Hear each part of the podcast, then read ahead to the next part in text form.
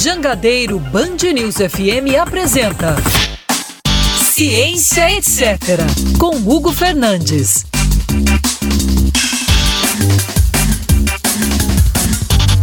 Estamos aqui para falar das notícias científicas que mais urgem nessa semana. E claro, não podemos deixar de falar de Covid-19, de soluções e do cenário mundial e brasileiro para o que está acontecendo neste momento. Então, a notícia mais importante que a gente tem agora é o anúncio do Reino Unido que inicia a vacinação em massa contra o coronavírus. E como é que vai ser isso? Como funciona? Quem são as primeiras pessoas a serem vacinadas. Doze meses depois do primeiro surto conhecido de Covid-19 na China, o Reino Unido começa nesta terça-feira a imunizar as primeiras pessoas da fila daquele que será o maior programa de vacinação da história do Reino Unido. A estratégia vem sendo chamada informalmente de V-Day, um apelido que alude ao dia da vitória contra os nazistas da Segunda Guerra Mundial.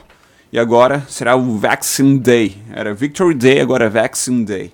Doses da vacina produzida pela Pfizer BioNTech serão distribuídas em cerca de 70 hospitais do Reino Unido para pessoas com mais de 80 anos e parte dos profissionais que atuam em unidades de saúde e em asilos. O programa visa proteger os mais vulneráveis e os mais expostos num primeiro momento e permitir a volta à normalidade, entre aspas, né? Porque essa normalidade também é bastante discutível.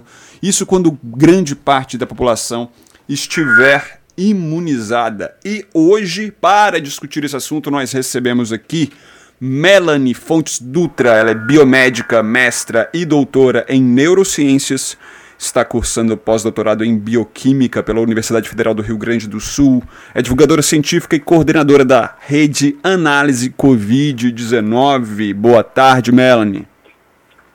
Boa tarde, Hugo. Obrigada pelo convite. Imagina, eu que agradeço o seu tempo, agradeço a sua participação aqui para a gente poder mostrar para as pessoas né, o, qual é o cenário agora, o mundo inteiro se preparando para uma vacinação. Antes da gente falar de Brasil, vamos falar de mundo, né? Como você encara e, e, é, essa vacinação em massa agora no Reino Unido, né, começando pela Pfizer BioNTech? Que características dessa vacina nós podemos passar para as pessoas que elas estão muito confusas né, sobre os tipos de vacinas, diferenças entre elas. O que significa essa vacinação com essa, com este fármaco da Pfizer? Bom, essa é uma ótima pergunta, especialmente pelo fato de que existe muita desinformação ao redor dessa tecnologia, que apesar dela não ser tão nova, a gente já vem estudando a proposta do uso de RNAs mensageiros em várias outras condições e em doenças infecciosas também, é uma novidade pelo fato de que nós não temos ainda uma vacina aprovada. E essa da Pfizer, então, teve esse grande marco de ser aprovada por uso emergencial ali no Reino Unido. E provavelmente também vai ser em outros locais.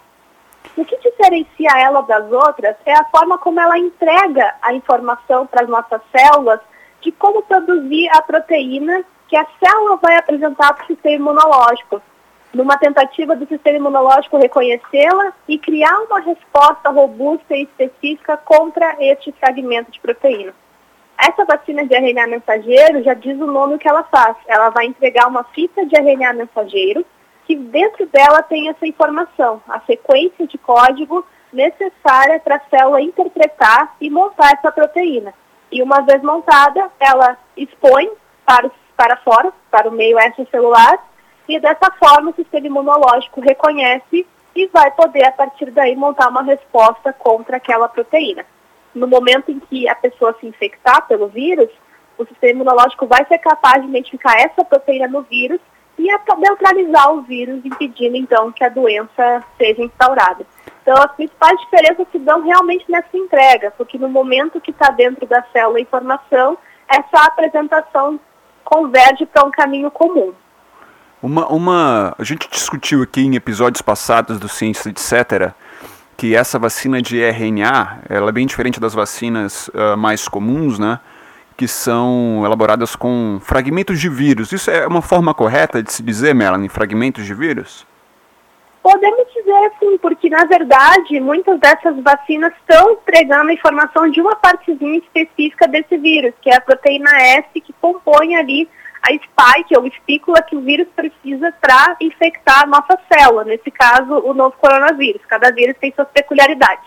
Então a gente pode se referir a fragmentos do vírus porque essas proteínas constituem a estrutura desse vírus, mas é importante ressaltar e quando a gente fala sobre isso, a gente não está falando sobre o vírus inteiro. Nós estamos falando sobre pedacinhos do vírus que não têm capacidade infecciosa, ou seja, não vão se multiplicar e gerar doença no organismo. Ou seja, é, qualquer uma das duas situações, você tem muito negacionismo e muitas dúvidas das pessoas uh, sobre essas vacinas. A vacina que, por exemplo, da Coronavac e outras que são feitas com, vamos chamar aqui de fragmentos de vírus, muitas pessoas têm medo de que esses fragmentos possam causar uma infecção. Então, podemos deixar os nossos ouvintes tranquilos em relação a isso. Né? Não há possibilidade de provocar infecções através de vacinas de, de, com essa construção. No caso da Coronavac, a gente está falando de um vírus inativado. Okay. Então, especificamente nesse caso, é o vírus inteiro, só que ele não tem como se dividir mais, ele foi inativado. Então, dessa forma, o vírus perde a sua capacidade infecciosa e não tem como ele voltar atrás e se reativar. A chance disso acontecer é muito, muito, muito remota, a ponto de ser um procedimento seguro para os grupos que são indicados. E, e o negacionismo, que é as dúvidas que ocorrem em relação à vacina da Pfizer, é que essa vacina, por ser de RNA, ela mudaria o DNA. Como é que a gente pode falar para as pessoas e deixar as pessoas tranquilas em relação a isso também? Então, uh, a forma mais resumida de dizer isso é simplesmente não pode. Isso viola preceitos básicos da biologia da célula. Mas o que acontece, né?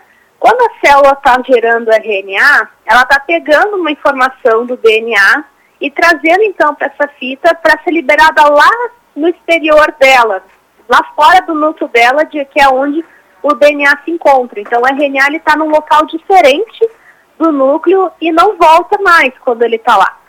Então, lá na, no citoplasma, que é essa região fora do núcleo da célula, mas ainda dentro dela, é onde toda a mágica acontece da construção da proteína. Quando eu coloco um RNA, como é o caso da, da vacina da Covid-19, esse RNA não tem capacidade de voltar para o núcleo. Dessa forma, ele não está em contato com o nosso DNA para poder gerar qualquer atividade sobre ele, seja mutação ou qualquer coisa dentro desse sentido. Então, dessa forma, é completamente inviável essa atividade integradora, ou seja, de modificar o nosso material genético a partir de uma fita de RNA mensageiro. Então, é, as pessoas podem ficar muito tranquilas, apesar de ser uma desinformação que está circulando com bastante velocidade, mas ela não tem qualquer respaldo científico, pois não é possível uma RNA mensageiro modificar o DNA. É, a gente pode dizer que esse então é, um, é, o mais, é a mais pura da fake news, né? É a fake news no estado bruto, né? É aquela é, é, é o supra-sumo da ignorância disseminada na internet. Sendo muito didático, pessoal, o DNA está preso né, num, numa fortaleza o RNA está do lado de fora e não consegue entrar. Isso é impossível. Então, para que algo mude, mudar, para que algo conseguisse mudar o seu material genético, ele teria que invadir essa fortaleza, que no caso é o núcleo, e isto é impossível. Fiquem super tranquilos com relação a isso. E aí eu já aproveito, Melanie, para a gente trocar uma ideia sobre, sobre isso, sobre fake news, sobre negacionismo. É um assunto que a gente sempre fala aqui no Ciência Etc é, por que é que você acha e como é que você percebe essas informações chegando até essas pessoas? Né? Como você lida com isso e como você uh, imagina né, que seja a origem disso até chegar no WhatsApp, principalmente o WhatsApp, né, do, da, das milhões de pessoas espalhadas no país? Bom, eu particularmente venho me interessando muito por esse assunto, porque a gente pode observar ao longo do tempo um crescimento, né, em termos de quantidade, inclusive, de informações falsas e narrativas dentro desse contexto de fake news. E eu sempre me perguntei por que, que há um crescimento constante sobre isso. Existe um aumento de pessoas desacreditando na ciência ou existe uma intenção ou um projeto relacionado a isso, de alguém que realmente está fomentando uh, robôs e narrativas desinformativas para algum propósito? Eu comecei a estudar um pouco essa questão do ecossistema da desinformação, comecei a conversar com várias pessoas especialistas muito, muito, muito incríveis aqui do próprio país.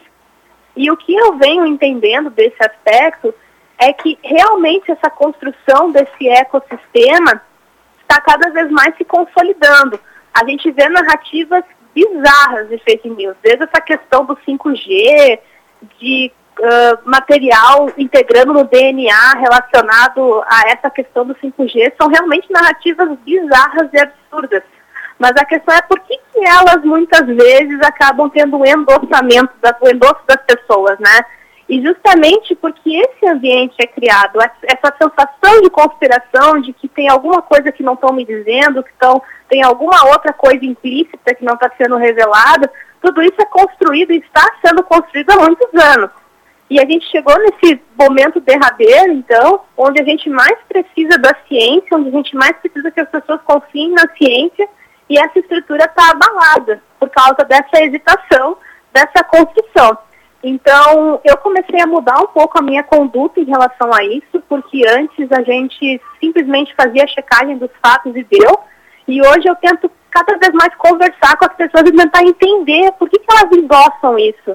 Tentar entender quem contou para ela, se foi um parente, porque existe esse endosso quando é uma pessoa próxima, uh, como é que é a circunstância dela, com, com, com que pessoas que ela se relaciona, porque tudo isso vai construindo e aumentando a, a chance da pessoa fazer o endosso de algo que não tem uh, respaldo científico. Então, eu sempre comento com os meus colegas que nós temos que cada vez mais ter uma visão humanizada sobre isso, de estabelecer novamente um vínculo com essas pessoas para que a gente consiga trazer a ciência de volta para a rotina delas. Porque é dessa forma, fazendo com que elas pelo menos entendam que não podem abrir mão do benefício da dúvida, que a gente pode combater juntos esse fenômeno que cada vez mais vem crescendo e ganhando espaço na rotina das pessoas. É, eu, eu não só penso da mesma forma que você, como divido também essas angústias, porque Enquanto divulgador científico, a gente sempre fica pensando nessa dualidade entre discutir uma fake news, é, naquela incerteza se a gente estará de fato resolvendo ou dando mais espaço para ela. E é sempre essa faca de dois gumes, né? Eu discuto algo será que isso não vai dar mais visibilidade, né? No, no, no, nosso caso, escutabilidade, mas aqui nós temos milhares de ouvintes. E aí, uh, a minha postura em relação a isso é: se essa fake news está muito disseminada já, eu vou discutir. Eu vou ter que falar para as pessoas, porque elas são vítimas. Eu acho que a gente precisa passar a considerar essas pessoas que caem nessas fake news, que são disseminadas principalmente pelas redes sociais, sobretudo o WhatsApp, onde você não tem controle de quem, de quem gerou a informação, né? isso vai sendo repassado sem eu, sem eu ter a, a mínima noção do ponto de origem, eu preciso tratar realmente essas pessoas como vítimas, porque é isso que elas são. O que eu discordo é quando você tem uma fake news muito pequena, que foi uma barbaridade dita por alguém, e você simplesmente, por ser uma barbaridade, você quer dar visão a isso para mostrar, olha que ignorante é aquela pessoa, olha que ignorante é essa informação, e você acaba disseminando. Mas uma vez que ela está disseminada, como é o caso, como é o caso, gente acreditando que a vacina da Pfizer é, é, muda o material genético, ou que a vacina X vai fazer com que você fique doente. Então você, você tem hoje um movimento que era muito pequeno, um movimento anti-vacina, que está crescendo e crescendo de uma forma multicentral. Né, Melanie? eu, eu, eu eu não sei se você Exato. também compartilha dessas dores, né? Com certeza, com certeza. Eu sempre comento com o pessoal que a linha tênue entre fazer a checagem e dar palco para desinformação é muito pequena. é muito curta, né? Porque realmente é difícil também a gente ter essa noção uh, às vezes fica muito evidenciado, como é o caso da vacina da Pfizer. A gente está vendo autoridades políticas compartilhando desinformação para milhares de seguidores. Isso é algo absurdo, né? Então, é algo que a gente precisa se posicionar cada vez mais em conjunto e coeso para fazer essa checagem. Mas eu compartilho completamente, porque é, são muitas narrativas. A gente recebe coisas no WhatsApp que é surreal, assim. E muitas delas eu falo, não, isso aqui não está circulando, isso aqui está literalmente circulando em pontas pequenas, uh, em pontos muito focados. Daqui a pouco responde só para a pessoa que te enviou, para ela saber que aquilo ali é desinformativo, mas não tem necessidade da gente fazer um grande post considerando tudo isso que a gente vai estar dando palco para isso. Então a gente precisa saber muito bem essa linha tênue porque daqui a pouco a gente está até trabalhando para a disseminação disso, quando na verdade nós queremos fazer essa checagem, né?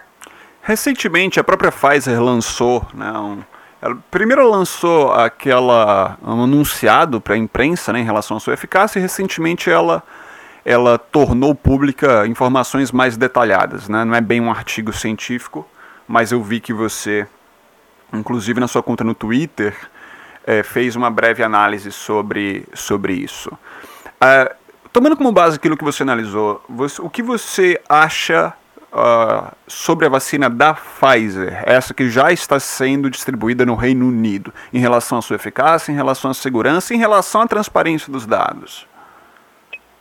Bom, com certeza, na minha opinião profissional, é uma das vacinas e desenvolvedoras que foi muito transparente em todo o processo e também agora divulgando nesses dados. Foi a primeira que a gente teve dados contundentes, completos de fase 3, e que provavelmente o artigo que vai ser publicado talvez traga ainda mais informações, dado o tempo que vai ter transcorrido entre agora e esse momento. Então, é realmente uma desenvolvedora que está frisando muito pela transparência e a gente vê isso até pela condução que está acontecendo lá no Reino Unido, essa questão da vacinação. A gente viu que teve dois casos de pessoas que tiveram uma reação alérgica importante, eles já divulgaram e eles também já divulgaram as ações daqui para frente, como também uma forma de orientar outros países e outras entidades que vão começar com as campanhas de vacinação. Então, realmente é uma desenvolvedora que sempre tratou como prioridade a transparência. E isso é super positivo. É, Quanto aos dados, Pode, pode falar, desculpa. Não, você falou da reação alérgica. É muito importante a gente deixar isso claro para a população. Né? As vacinas, uh, o que é uma vacina? É um fármaco que tem que dar certo para bilhões de pessoas. É diferente de um remédio, onde você uh, toma meia dose, uma dose, duas, a depender da sua doença. Você pode tomar um outro remédio ou deixar de tomar aquele remédio, é, é, dependendo da sua idade, dependendo das doenças que você apresenta, dependendo das suas alergias, inclusive. Então, assim, reações alérgicas, por exemplo, é, é algo que pode se esperar para um, um, um, número muito pequeno de pessoas, mas é algo que você pode esperar. Então, o que, que acontece nesse, nesse momento, pessoal?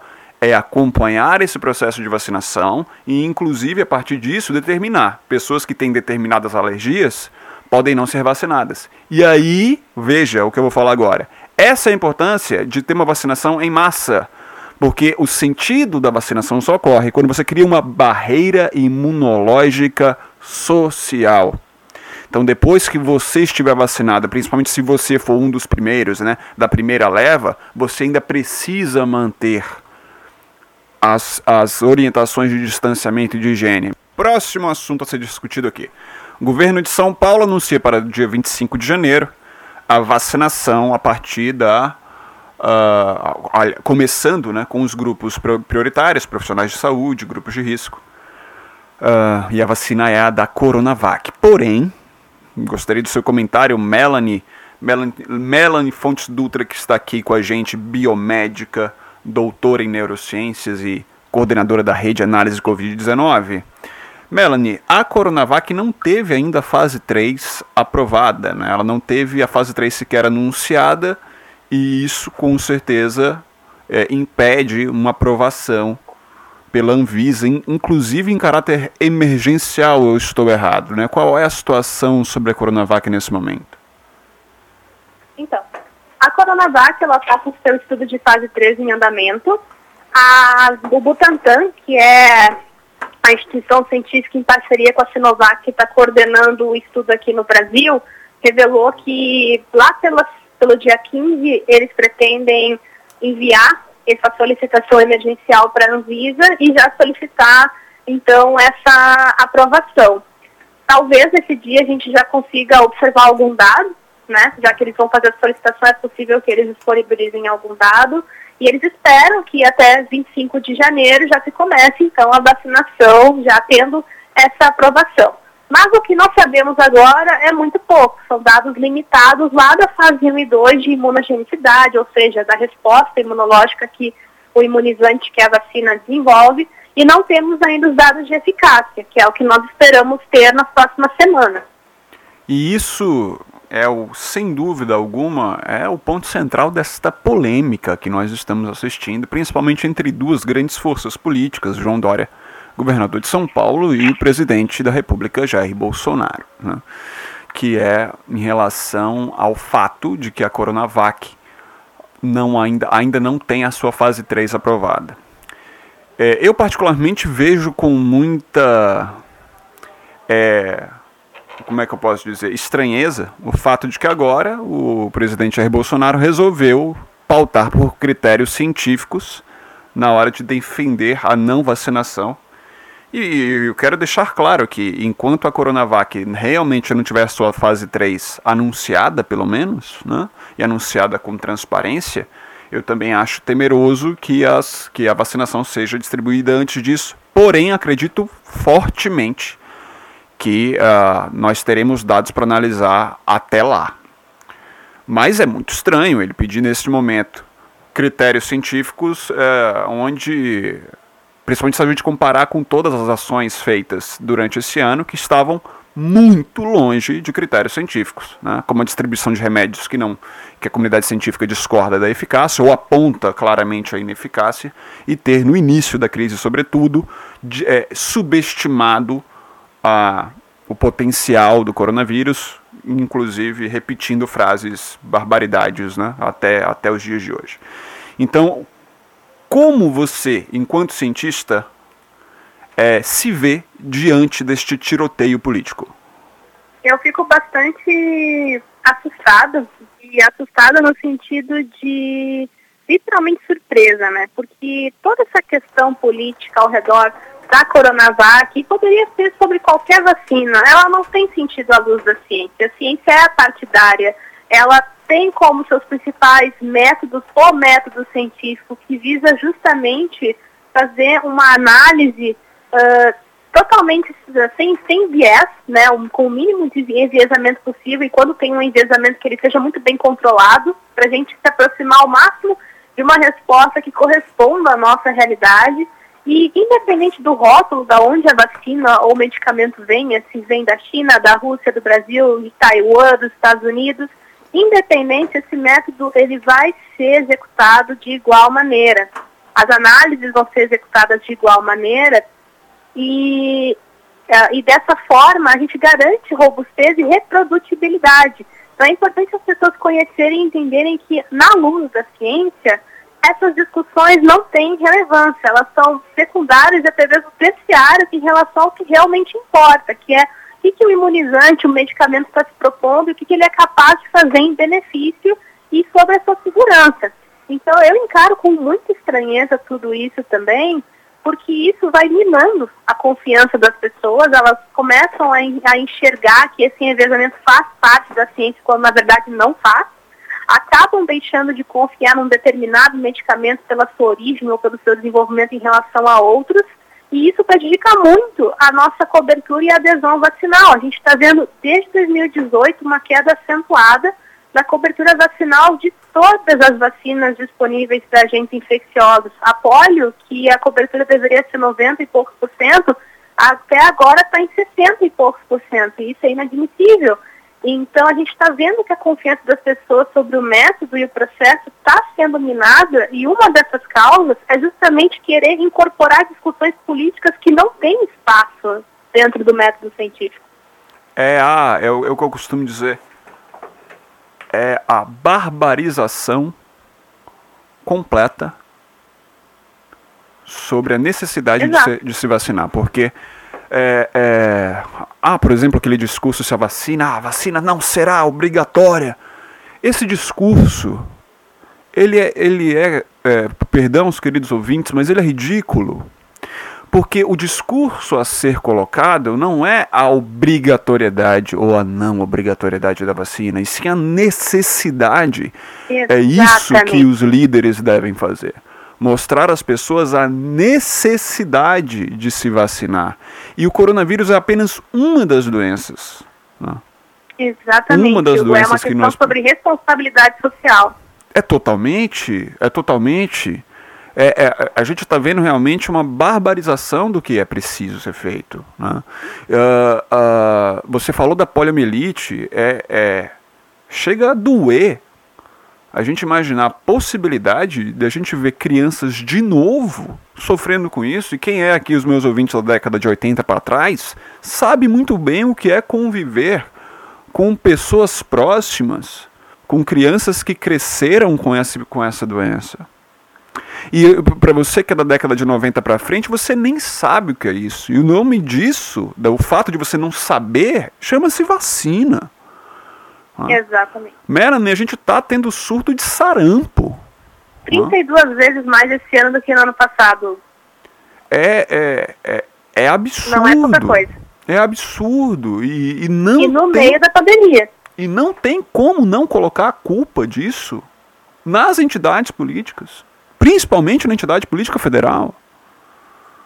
Né? Então é, é, é, isso é de um, isso precisa ser colocado e eu, eu faço, te faço a seguinte pergunta: como? como é que a gente fala para as pessoas isso, né? Porque quando a gente, é, se a gente faz qualquer tipo de crítica, automaticamente nos colocam dentro de uma, uma polarização rasa como se a nossa vida fosse criticar governo X ou Y. Né? E mais uma vez, Exatamente. a gente precisa tratar essas pessoas como vítimas, Melanie. Exato. É o que eu sempre comento sobre esse tratamento humanizado, é entender que a, essa narrativa não está nascendo daquela pessoa, ela não é a fonte primária disseminadora, ela faz parte desse sistema que é uma grande rede de disseminação, mas a questão é que a fonte emissora não é ela. Então a gente não pode culpabilizar ela nesse nível. Né? É importante entender que é uma pessoa que é vítima dessa, de toda essa questão e que como vítima ela precisa ser instruída, conscientizada e é todo um trabalho de formiguinha, como tu bem sabe, porque existem vários níveis de negacionismo, né? Até tu conseguir trazer essa pessoa para uma esfera em que ela se permita questionar as suas próprias ideias e, e enfim, verdades que ela tem para si, é um trabalho muito de formiguinha. E muita gente me critica, dizendo, ah, por que, que tu perde teu tempo nas redes sociais falando, falando, falando com uma pessoa que claramente não quer te ouvir? Porque eu não posso, enquanto divulgadora científica, desistir dessa função, desistir de tentar trazer essa pessoa para pelo menos o benefício da dúvida. Pelo menos ela sair dali dizendo que vai ler o que eu falei, mostrei, ou que vai pensar no que eu disse, sabe? Eu não quero que essa pessoa diga amém ao que eu estou dizendo, porque eu não me compete a isso, não sou dona da verdade. Mas nós somos ferramentas do conhecimento, nós somos pesquisadores que estamos ali todos os dias lapidando uma pedra bruta para tentar refinar ela e entender do que, que ela é feita. E é, e é esse nosso papel enquanto cientistas divulgadores com relação ao conhecimento. Nós somos ferramentas sobre isso. Então eu acredito muito que esse tratamento adequado, né, de entender que a pessoa é vítima daquela situação, faz com que a gente se aproxime mais dela e isso talvez gere um ambiente mais acolhedor para que ela possa também se questionar sobre todas essas questões. E isso independente de quem ela, de quem ela tenha votado. Eu vejo inclusive, Exato. eu vejo inclusive discursos é, no tipo se você votou é, em X você toma tal coisa, se você votou em Y você deixa de tomar. Eu, eu acho que é uma é um discurso que eu, eu entendo, compreendo as razões no sentido das mágoas que acabam sendo inerentes a qualquer processo eleitoral, mas ao mesmo tempo a gente precisa entender que é saúde pública. E, de novo, eu vou, eu vou ressaltar aqui para vocês, ouvintes: vacinação, assim como a Covid-19, tanto a doença quanto a vacina, não são questões individuais. Quando você pega quando você, por exemplo, vai para uma aglomeração, para um show com centenas, milhares de pessoas e vai pegar a Covid, não é problema seu. É problema das dezenas e centenas de pessoas que foram infectadas a partir de você. E alguém vai morrer. Não é você jovem, Exato. quer dizer, pode até ser você, porque você não está 100% imune à possibilidade de falecer. Mas são as pessoas que estão em grupo de risco, da mesma forma, a vacinação não é um passaporte para você fazer o que você quiser ou para você simplesmente optar por não tomar achando que isso é um problema só seu. Porque o fato de você ser vacinado cria uma barreira para que o vírus não circule ainda mais. Porque sim, há pessoas que não serão vacinadas por diversos motivos. Motivos de porque tem uma alergia muito específica ou porque não tiveram acesso a essa vacina ou porque não estavam lá no dia da vacinação, não importa. Não o que não pode ser é você ter uma noção de que é individual, que é um problema individual, Melanie, né? Não é, não é, não é por aí que a gente tem que caminhar. Eu vou, vou perguntar para você agora sobre essa relação entre a a Coronavac e os outros governos. Os outros governos acabaram sendo pressionados né, pelo anúncio do João Dória de uma vacinação no dia 25 de janeiro. Lembrando, a gente ainda não tem a fase 3 anunciada sequer, não é nem aprovada, nós não temos nem sequer um anúncio disso. Como você vê esse cenário? Eu, nós sabemos que não é o ideal, lógico, né? Mas como você vê esse cenário? Como, como você se coloca né, qual a sua opinião em relação a esse anúncio do João Dória e essas pressões que os outros estados acabaram tomando?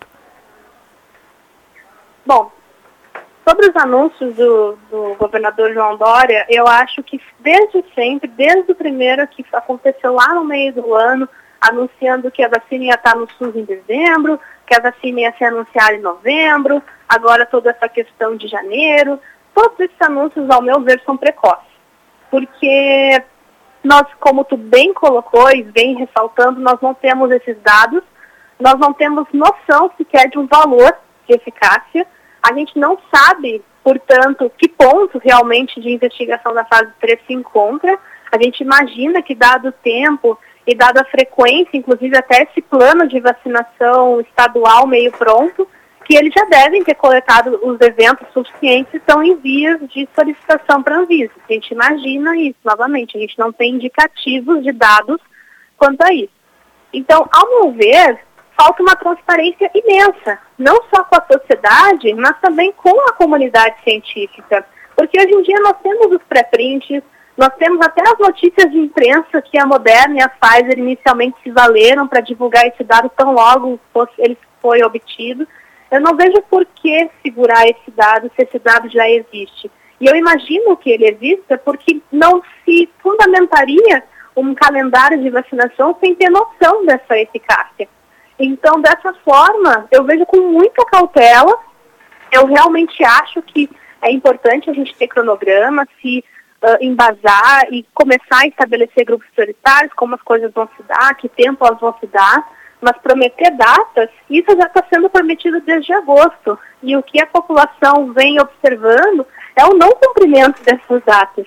E isso vai, novamente, minando a confiança dela sobre o processo. Então, eu acho que essas disputas políticas estão num patamar muito mais alto do que elas realmente deveriam. A questão científica deveria vir em primeiro lugar, associado com a responsabilidade de comunicação de evidências científicas e a transparência, sobretudo. Olha só uma notícia que veio lá da Índia, uma doença misteriosa que deixou centenas de hospitalizados no sul do país. Ao menos uma pessoa morreu e 227 foram internadas por causa de uma doença misteriosa no estado de Andhra Pradesh, na Índia. Segundo equipes de saúde locais, os pacientes têm uma série de sintomas diferentes, incluindo náuseas, convulsões e perda de consciência. As autoridades, as autoridades ainda investigam o que pode ter deixado essas pessoas doentes na cidade de Eluru neste fim de semana no dia 5 e 6 de dezembro. Crise sanitária surgiu em meio a outra batalha que todo mundo conhece, a batalha pela Covid-19. Olha, muita gente com medo, meu Deus, será que é uma outra pandemia? Não necessariamente, tá, pessoal? Surtos como esses acontecem de forma isolada, muito numerosa, mundo afora. Como estamos numa pandemia, qualquer surto desse vira é, um, né, todos os holofotes acabam virando para esses pequenos furtos, mas até agora não é momento para a gente se preocupar em torno disso. Melanie Fontes Dutra, biomédica, doutora em neurociências, coordenadora da Rede Análise Covid-19, está aqui com a gente. Melanie, você falou sobre os desafios né, em se comunicar com as pessoas. Eu queria que você falasse um pouco da sua história para a gente. É, mas antes, eu queria que você respondesse quais são os desafios para a vacinação da Covid-19 aqui no Brasil. Então, com certeza, acho que o principal desafio é conscientizar as pessoas dessa responsabilidade social que a gente vem conversando bastante aqui no programa, especialmente vendo que para vacinas aprovadas essa cobertura é muito abaixo do necessário. Somado toda essa questão de politização, que as pessoas querem tomar uma vacina X e não a Y, porque ela vem do lugar X e não do Y, então, dessa forma, isso é um grande desafio, né? Não é nem pela questão relacionada aos dados mesmo, dos dados não se mostrarem robustos. Não, muito pelo contrário. É justamente por essas questões que são fomentadas por uh, polaridades políticas. Então, o desafio da cobertura vacinal é uma realidade, com certeza, gente já está vendo isso para vacinas aprovadas, e nós iremos, então, ser desafiados quanto a isso para a Covid-19. Eu espero que, dada toda a situação e essa vontade imensa das pessoas retornarem a esse antigo normal, que isso acabe motivando-as a buscar a imunização. Mas, vendo o que está acontecendo com outras vacinas, é, eu fico um pouco receosa em acreditar sobre isso. Eu acho que esse desafio, além dos logísticos, de distribuição, esses desafios mais inerentes ao processo, né? Mas se tratando a sociedade, eu elencaria a questão da cobertura vacinal. É uma. Sem dúvida é um desafio. A gente, inclusive, tem problemas com insumos, né? Seringas que precisam ser produzidas e não há um plano de cobertura vacinal ainda em curso no Brasil. Esse plano não existe, não há esse documento sequer para a gente conferir né, o quão bom ou quão ruim, ele é inexistente no momento. Então aí é uma outra coisa que deve ser cobrada uh, ao Ministério, ao Ministério da Saúde. Melanie, é, eu queria te agradecer, mas antes queria que você desse suas palavras finais e contasse para as pessoas é, onde te encontrar. É, você faz um trabalho de divulgação científica belíssimo e eu gostaria que você jogasse, né? Mais aqui aos ventos, dessa vez aos ventos alencarinos aqui da cidade de Fortaleza, para as pessoas te conhecerem melhor. Querido. Bom, pessoal, eu sou uma pessoa normal, eu sou uma pessoa muito comum. Eu sou uma pessoa que vocês encontrariam no trem, que vocês encontrariam no ônibus, na fila de uma lotérica pagando boleto. Então eu acho que isso é a primeira coisa, né? É a gente entender que o pesquisador, que o divulgador, eles são pessoas dentro da sociedade que tem também suas questões. Então, acima de tudo, nós fazemos parte dessa sociedade e estamos juntos nesse enfrentamento. Então, vocês podem me encontrar nas redes sociais como Melziland, M-E-L-L-Z-I-L-A-N-D. Eu sugiro muito que vocês conheçam o trabalho da Rede Análise Covid, que é incrível, que a gente tem mais de 70 pessoas hoje ativas construindo informação, divulgação, análises vocês nos acham no Twitter como análise underline Covid-19. Então, sugiro muito conhecer o nosso trabalho. E dentro desse contexto, pessoal, lembrando sempre que todos nós fazemos parte dessa sociedade, temos que encarar e aceitar que as nossas ações têm que ser enquanto sociedade. Naturalmente, cada um individualmente vai fazer sua parte, mas para a gente ter isso ecoando enquanto proteção não só para as pessoas que a gente gosta, que a gente quer bem, mas para todas as outras pessoas. Acho que quanto mais cedo a gente aceitar que nós estamos numa situação que tem que ter uma resposta enquanto sociedade, mais cedo nós nos beneficiaremos das, das consequências dessas ações enquanto sociedade. Então nós estamos nos aproximando de uma época bastante complicada, uma época que ela afeta emocionalmente todo mundo, que é o Natal. Todo mundo gostaria de estar junto, de estar experimentando o nosso Natal tradicional, mas ainda, infelizmente, a situação pede muita cautela. Nós recentemente fizemos uma live explicando como se cuidar e minimizar os riscos desse momento. Então procurem na, no nosso YouTube Rede Análise Covid, a nossa última live é sobre isso. Então cuidem-se, tomem cuidado, cuidem dos seus, cuidem de vocês e entendam que ainda que tomara nada aconteça com vocês, qualquer descuido pode ser responsável pela perda de alguém que é o amor da vida de alguém. E a gente não pode desejar para as pessoas aquilo que a gente não gostaria de sentir ou que acontecesse com nós. Parece um clichê, mas isso é sobre empatia. Então, eu, minhas palavras finais são essas: cuidem-se e exerçam a empatia. Não queiram viver a parte feia, dolorosa e sofrida da Covid-19 que tanta gente está experimentando.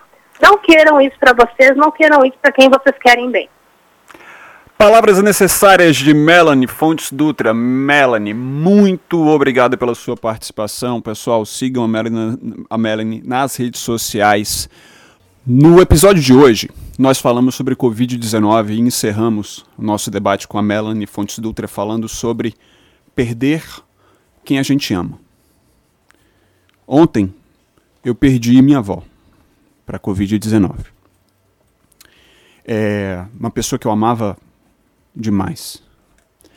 E muita gente me mandando mensagem e lamentando a fatalidade.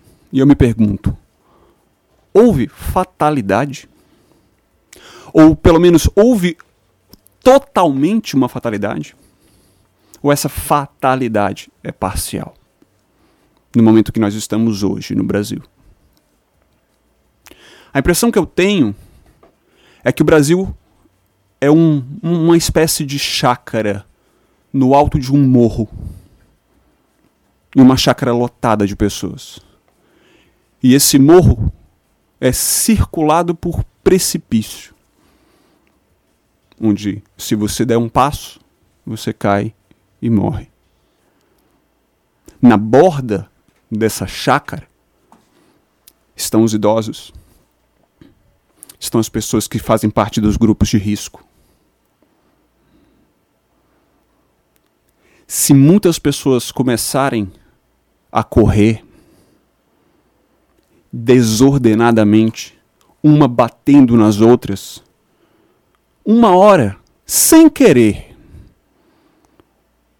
uma delas vai dar um, um encontro de ombro e alguém vai cair no precipício. A impressão que dá é que o Brasil hoje é essa chácara. E tá todo mundo correndo. tá todo mundo se aglomerando.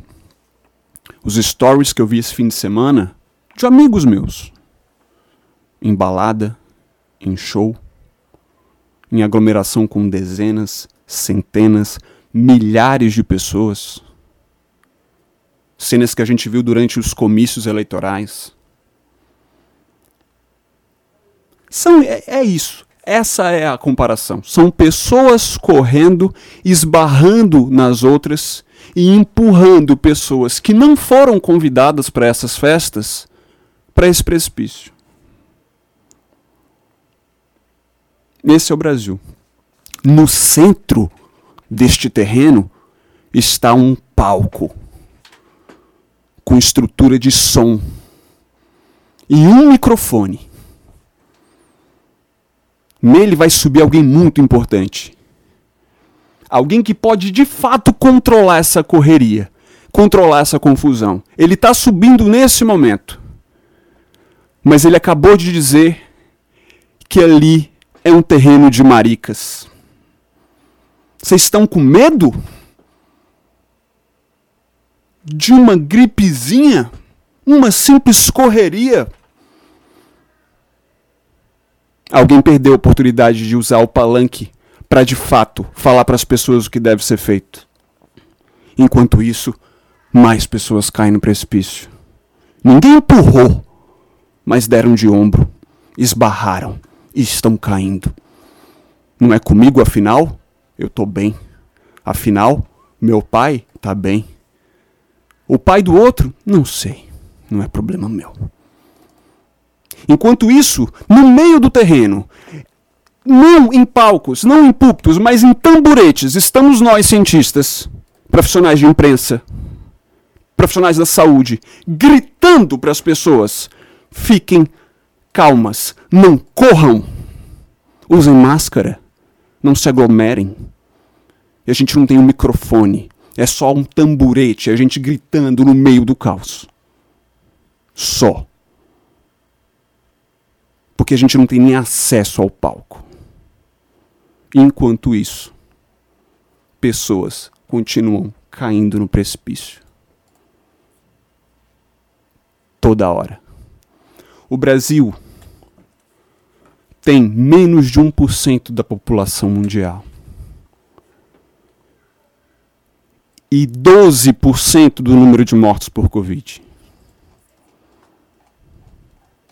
E as ações que foram feitas até agora se basearam em negar o problema, apostar em remédio ineficaz e chamar quem ainda se isola de maricas. Não me peçam para não guardar isso na memória. Porque a história vai dizer o quão bárbaro foi as ações do governo federal em relação à Covid-19. Esse programa é em memória a Maria José Silveira, minha avó, uma das pessoas que caíram nesse precipício espero do fundo do coração, do fundo do coração, que nenhum de vocês que estão me ouvindo passem pela dor que eu estou sentindo. Até a próxima quarta-feira. Você ouviu Ciência Etc. na Jangadeiro Band News FM.